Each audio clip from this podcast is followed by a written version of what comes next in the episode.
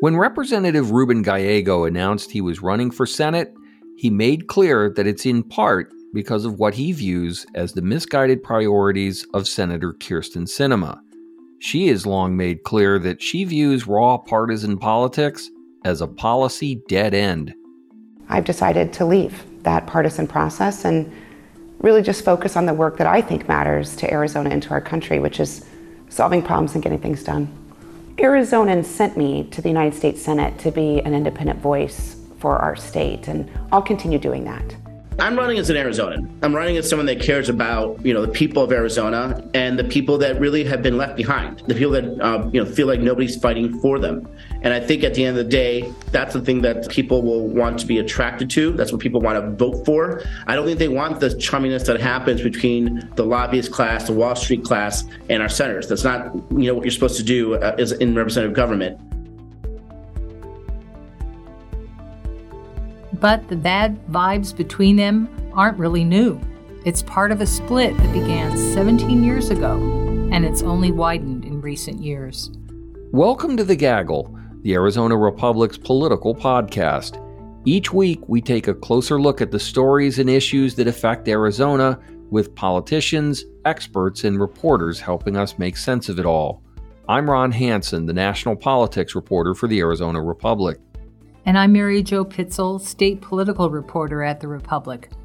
Today, we're taking a closer look at the history between Senator Sinema and Representative Gallego and how their differing styles and strategies continue to influence their policy views today. Joining us are two special guests to talk about Sinema and Gallego at different times in their careers. We'll start with Steve May, a former Republican state lawmaker who co-chaired with Sinema the effort to defeat a two thousand six constitutional ban on same-sex marriage. It was known as Proposition one oh seven. Steve, long before Ruben Gallego entered the twenty twenty-four Senate race, maybe pitting him against Kyrsten Sinema, those two worked together on Proposition one oh seven. That was a measure that sought to ban gay marriage, and they formed a committee to defeat it. The committee hired Gallego, who was working through a consulting firm, to be the campaign manager under you and Sinema for much of the campaign. Although a ban on gay marriage was already in state law, conservatives wanted to put this in the state constitution. They thought it would be a winner for voters and would help G O P nominee for governor Len Munsell defeat incumbent Democratic Governor Janet Napolitano. This episode in history strikes me as a window into the clashing political styles of Sinema and Gallego. So, Steve, could you walk us through how you came to work with Sinema and the role that Ruben Gallego played in that campaign? Wow, there's a lot, a lot in that question to, to get to, Mary Jo. And I like how you say that clashing political styles, clashing personality styles as well between Kyrsten and Ruben. Proud of that campaign, we launched a number of folks into much bigger careers than where they started with, including, of course, Kyrsten and Ruben. And there were others who went on from, you know, being volunteers in the campaign to going to the Arizona legislature. We have a lot of folks who were on staff in various places. That campaign really pushed a lot of people forward, or elevated a lot of people, I guess is the word. So I'll just digest the difference between, you know, Ruben and Kyrsten, both of whom I love and admire and respect. I think they're doing a wonderful job in their respective positions. Ruben likes to fight. Kyrsten likes to win. And those are very different leadership styles and personality styles. And we certainly saw that in the Prop one oh seven campaign. When I started that campaign in November of two thousand four, our side of the issue had already lost twenty elections, twenty statewide elections across the country. And I knew it was coming to Arizona. I organized a community town hall in November of oh four. About seventy or eighty people showed up. And I said, folks, we got to figure out how to win. Arizona's a place where we can experiment, and we need to see if we can actually win. And that was a novel concept in two thousand four. No one thought we could ever win on the marriage issue. The grand poobahs of the gay movement said, oh, no, we just got to talk to people and use it as an opportunity to talk. We did a poll early on, maybe it's November, maybe it's December of oh four, that twenty-three percent of the voters, Arizona voters, supported our side of the issue. Now, you know, when you go into an initiative campaign, you want to be at sixty percent support so that you end up at fifty-one. And we had twenty-three. So we had an impossible task Kyrsten was at that meeting. She had just been elected for the first time to the state legislature. And a couple months later, I asked her if she would come in and, and be my co-chair and serve as the actual, the legal chair, but functionally as the co-chair for that campaign. And I said, we have to figure out how to win. So that was about a year and a half of Kyrsten and I running around the state of Arizona doing several things. One is doing research to figure out how could we possibly win. We spent a quarter million dollars on just trying to understand voters and their mentality. And we did focus groups and polling and psychometric surveys and everything you could imagine. And what we learned is for most voters, they believed certain things, like the sun rises in the east, it sets in the west, the sky is blue, and marriage is between one man and one woman. That's just where they were. But we also learned that if we could have a ninety-minute conversation with them, we could convince like eighty percent of them to support marriage equality. So we knew that there was a path. If we could talk to people, we could win. And so we took votes in city after city after city across the state. Here's the situation. Do you want to win or do you want to just talk about being gay? Because that was a legitimate approach. Some people said, no, we just want to talk about ourselves to the community and then they'll they'll love us and we'll, and we'll move the needle. Or in the parlance of the some of the national gay leaders, they said, lose forward. Kyrsten and I agree, like losing forward, that that sounds nutty. Like we're gonna we're gonna win forward, not lose forward. So for a year and a half, Kyrsten and I did that. Ruben then came in as a campaign manager that came in through our consulting firm and like the final six months of the campaign. And Ruben, super guy, super smart, hardworking with a lot of great skill set even then twenty years ago. But he got caught up in the part of fighting at the expense of winning. And he got kind of pulled into the faction of our coalition that was breaking away from us toward the end, where they felt like we should put gay people on billboards and show the world what a gay family looks like, as opposed to communicating in a way that we knew would move voters to vote a certain way, to vote no on Prop one oh seven. And so he became the voice for what had become a radical fringe element of our coalition. And so he became unmanageable. And Kyrsten called me and we had a conversation. I said, I got, we got to fire him. This is two thousand six, right? Toward the, uh, maybe two months before the election, I think. I said, let's do it. So we moved him out of the position he was in because he he wanted to fight. And Kyrsten and I wanted to win. And we had made a commitment to our community to run a campaign that would win. And we did. After the campaign fired Gallego, what did that do from what you observed of relations between himself and Sinema, especially because your campaign was successful and you defeated Prop one oh seven? Well, I, I think that that defeat of Prop one oh seven really helped Kyrsten gain a lot of credibility amongst her peers and in the public. Uh, it introduced her to a broad network. It helped people take her seriously. Here was this freshman legislator, freshman minority, I mean, freshman Democrat minority legislator that normally could be simply or easily ignored. But having this win behind her required people to take her more seriously, I think, than they otherwise would have. Ruben was definitely part of that campaign. Ruben has probably never been invited to a fight he didn't accept the invitation to. I mean, he loves fighting. He loves it. Like, you pick a fight, he'll be there. Kyrsten is a warrior, which means she knows how to reframe. She picks and chooses the battles based on where she's trying to go.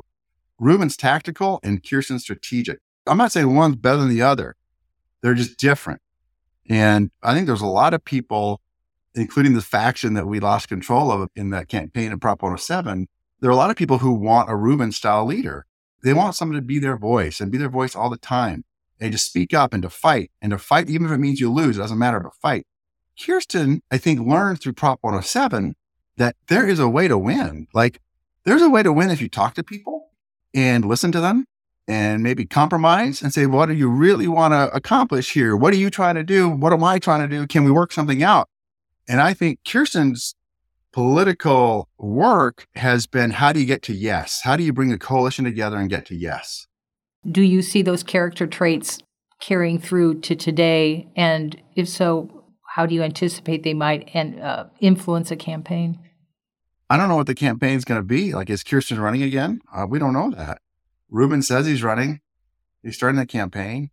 But it's also a little odd. You, Ruben could probably keep that congressional seat for the next thirty years if he wanted to. And um, I think Ruben's got an important voice and plays an important role in our state and our nation. Proud of everything that he's accomplished. I don't agree. I mean, he and I would have very different voting records if we if we compared our, our those interests. Uh, but man, what a, what an important voice for our state and for our nation. But Kyrsten, you know, one of the things I think she learned in the Prop one oh seven campaign is to not to speak, right? When not to speak. And sometimes I wonder if she's taken that too far in the last couple of years, because a lot of people, including me, I haven't spoken to her in several years.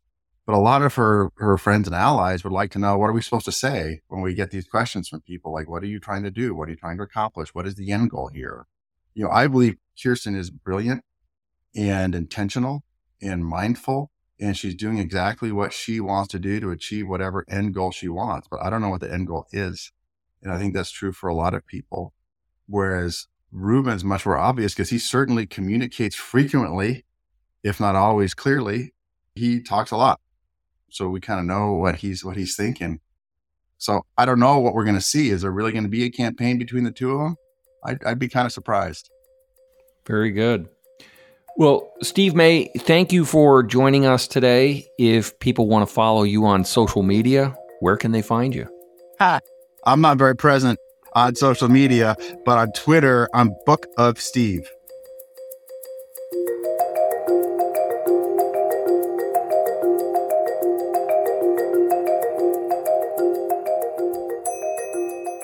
Now we turn to our next guest, Professor Bruce Oppenheimer, who is a political scientist at Vanderbilt University in Nashville, Tennessee. His expertise is centered on Congress and American political institutions. Currently, he's been researching how process changes have affected the ability of Congress to develop energy policy over the past half century. Thanks for joining us today. Thank you, Ron. Good to be with you. So you keep an eye on Congress and how the various members sort themselves out ideologically and such. Ruben Gallego has been in the House since the twenty fourteen elections. Kyrsten Sinema went to the House after the twenty twelve elections and has been in the Senate since twenty eighteen. What stands out to you about both of them? Well, I think Gallego is an interesting case because he does have, for a Democrat of his generation, he does have military service as part of his uh, resume. And I think that makes him maybe not totally your typical sort of liberal Democrat, but he still probably is a reliable national Democratic vote on almost all issues. Sinema is an unusual personality, both individually and both when she was a House member and a senator, and probably not somebody, if you looked at her on paper initially, you would have thought this is somebody who could win elective office in Arizona. Yet she has surprised people all along the way, winning a House seat and then being elected to the Senate. And during that time has probably, to many, become a less reliable vote for the Democrats, both in the House and the Senate. In part, one could argue that she was tailoring that to a a House district, which was not totally safe and was more uh, politically uh, heterogeneous, and then to represent a state which, you know, maybe Arizona is now a purple state, if you want to look at it that way, but has reached a point where um, I think Democrats in Washington and around the nation have said she should be able to get reelected and stick with the party more and be more supportive. And maybe she's beholden to more conservative interests, business interests in the state.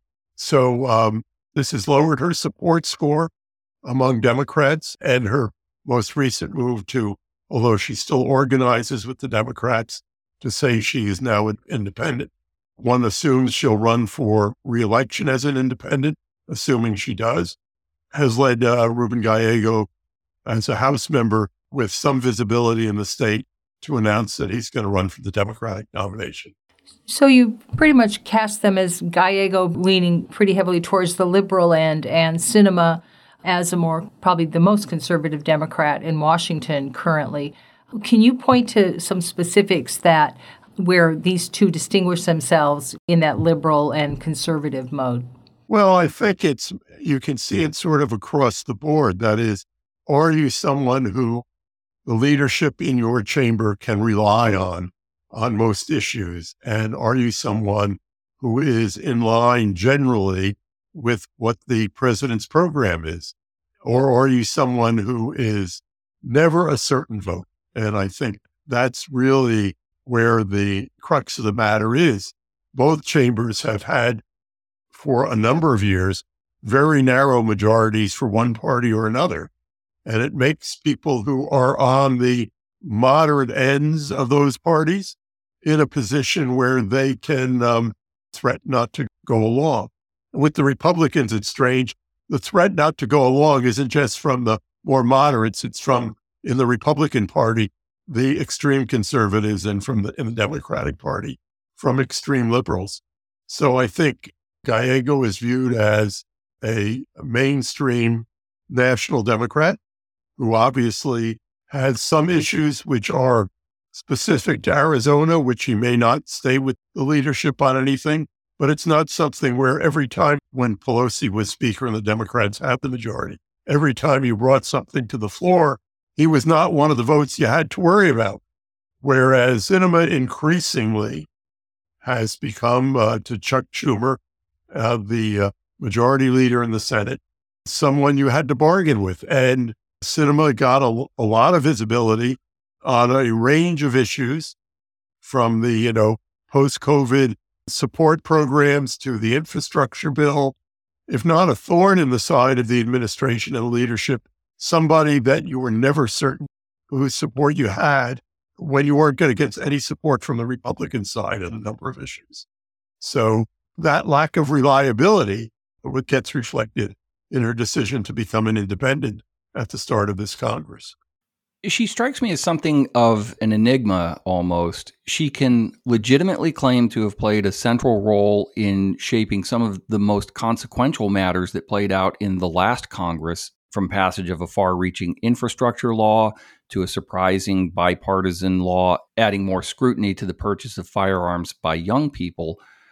But at the same time, she's plummeted in the eyes of a lot of Democrats, largely, it seems, stemming from her support for the legislative filibuster, which prevented initiatives like voting rights protections and any steps on protecting abortion rights from passing on narrow party lines. How unusual is it for someone to lose support like this, this precipitously? Well, I don't know how precipitously it's really been. I think you're pushing, while trying to attract one constituency to help your reelection, and perhaps because she feels she has changed her positions over time, you gradually alienate another part of your constituency. And that's always a balancing act in a state that has become increasingly diverse as Arizona is, and especially in the composition of the vote support in the Democratic Party in Arizona, which isn't fully a liberal voting bloc, but contains some moderates and some people who are independents or now more moderate Republicans who are um, not happy with what's happening within their party. Gallego, as he announces his run, is touting priorities like cutting prescription drug prices and voting for the Inflation Reduction Act, which included the biggest climate change mitigation efforts in national history. But these are things that Sinema helped to bring about in the Senate with her votes. So where do you find the difference between these two candidates? Well, I think it's the fact that things had to be modified to pick up her vote in the Senate. It was not like she was going along with the size of the packages, their breadth. There are things that the, the Democrats could not pass in the bills because of bargains which had to be made to capture her vote when they could get it. And there are key issues where, you know, she has made it very clear that she has a particular interpretation of when it's appropriate to limit cloture and when it's not appropriate to limit the cloture rule, which is increasingly becoming a hot button issue for Democrats, especially on key issues like voting rights. You're getting at the filibuster and, and how that rankles many Democrats and has for a few years now. But it strikes me that as we look at the twenty twenty-four Senate map and the difficult races that are ahead for Democrats. Right. If they lose the Senate, as many people think is more than possible at this point, will Democrats be so eager to dispense with the filibuster? How does that factor into this kind of race moving forward? That's always problematic, which is if you make a change, what's good for you in the short term may not be good for you in the long term. The Democrats would obviously try to limit it to things like voting rights and make a case that there are exceptions that can be made. But they have the experience of twenty thirteen when they removed, effectively removed, cloture as needed to confirm federal judges. And then the Republicans, when they got control of the Senate, extended it to Supreme Court justices, which were not originally in, included in that interpretation, and made it very easy, relatively easy, for the Republicans to, during the Trump administration, to confirm a lot of judges and, quite, quite obviously, some controversial Supreme Court nominees who might have been stopped if cloture still applied. Might, the Democrats might have been to, able to hold up. So, you know, there is always, what do you want to do for short-term gain? What do you want to do for long-term gain? So I think this is a tension. And then Sinema deciding to become an independent sort of says, opens things up for Gallego to say, well, I don't have to challenge her in a Democratic primary, which I guess increasingly looked like a tough sledding for Sinema to have won a Democratic primary. But he doesn't even have to justify now running against a Democratic incumbent because she is now an independent incumbent. And, um, you know, he can he can start that campaign. And we haven't gotten there yet. When you have a three-way Senate race, predicting the outcome is a little dicey. Well, that was my final question for you. I wanted to ask you about these dicey matters of a three-way Senate race. Is there any analog you can think of from recent history or any history that compares to the possibility of what we might have on offer here in Arizona next year? Uh, not quite. I mean, we do have cases where there have been independent candidates and three candidates running. We had it when Joe Lieberman lost his primary in Connecticut and uh, to Ned Lamont, but the Republican became a non-factor. But the, Connecticut is a more Democratic state. You've clearly seen that both in Maine and Vermont, where you have uh, independent organizers with the Democrats, and Bernie Sanders throughout his career. But the, the Democrats have not put up viable candidates to compete in that. So there might be somebody who is a Democratic candidate on the ballot. But in Campbell, in, in Maine, a state which has had a history of electing independents, he had been a governor, and Bernie Sanders have been able to survive that without any real opposition from Democrats. To go back, and I hate to go back this far, to I think nineteen seventy in New York, where after the assassination of Bobby Kennedy, the Republican governor, Nelson Rockefeller, appointed Charles Goodell, father of the N F L commissioner, in case you wonder, Uh, to a Senate seat. Goodell had been a House member from uh, Western New York in a very conservative district and had a conservative voting record. But when he became a U S Senator, he realized to get reelected, he would modify his position, different constituency. And William F. Buckley Junior's brother, James Buckley, ran on the conservative party line, and Richard, Richard Ottinger as a Democrat. And they all got over thirty percent, and Buckley, the conservative, narrowly won that race, defeating both uh, Ottinger and, and Goodell finished third, incidentally. So that's the one where you had a very competitive race in a state, New York, which was not as assuredly a Democratic state then as it is now. But these things are really almost idiosyncratic.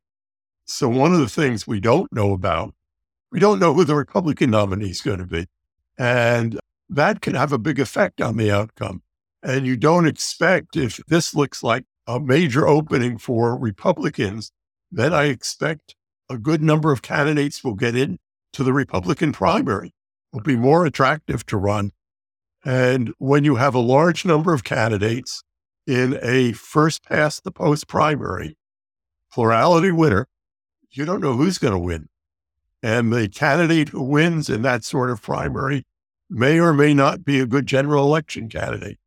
So while we're all focused on Gallego and Sinema and the problems this creates for the Democrats, we don't have the third piece of the puzzle yet.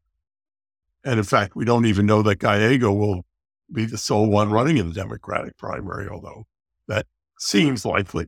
So if you could tell me who the Republican candidate was going to be, I might say, oh, you know, that's somebody who will attract independents, will be able to hold moderate Republicans.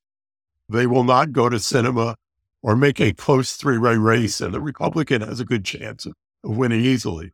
I think that's the big, big question right now. It is, among many questions in this race. Well, Bruce, we appreciate you taking the time to go through all this with us. Thanks so much for your time. If people want to follow your work, where can they find you on social media or elsewhere? Well, I don't do a lot of social media. If you're having trouble sleeping, you can read some of my books and articles. I recommend them strongly for insomnia. So, um, you know, I've written on Congress and uh, congressional elections pretty extensively, but they're not on the New York Times bestseller list. Well, thanks so much for your time, Bruce. We really appreciate it. You're going to have some great fun for the next two years.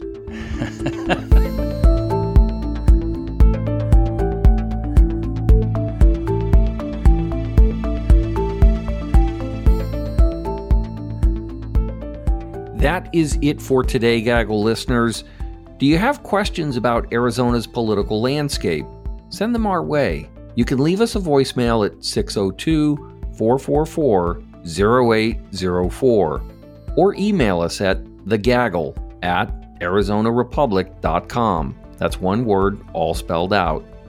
And since we're a podcast, we'd love to hear your questions.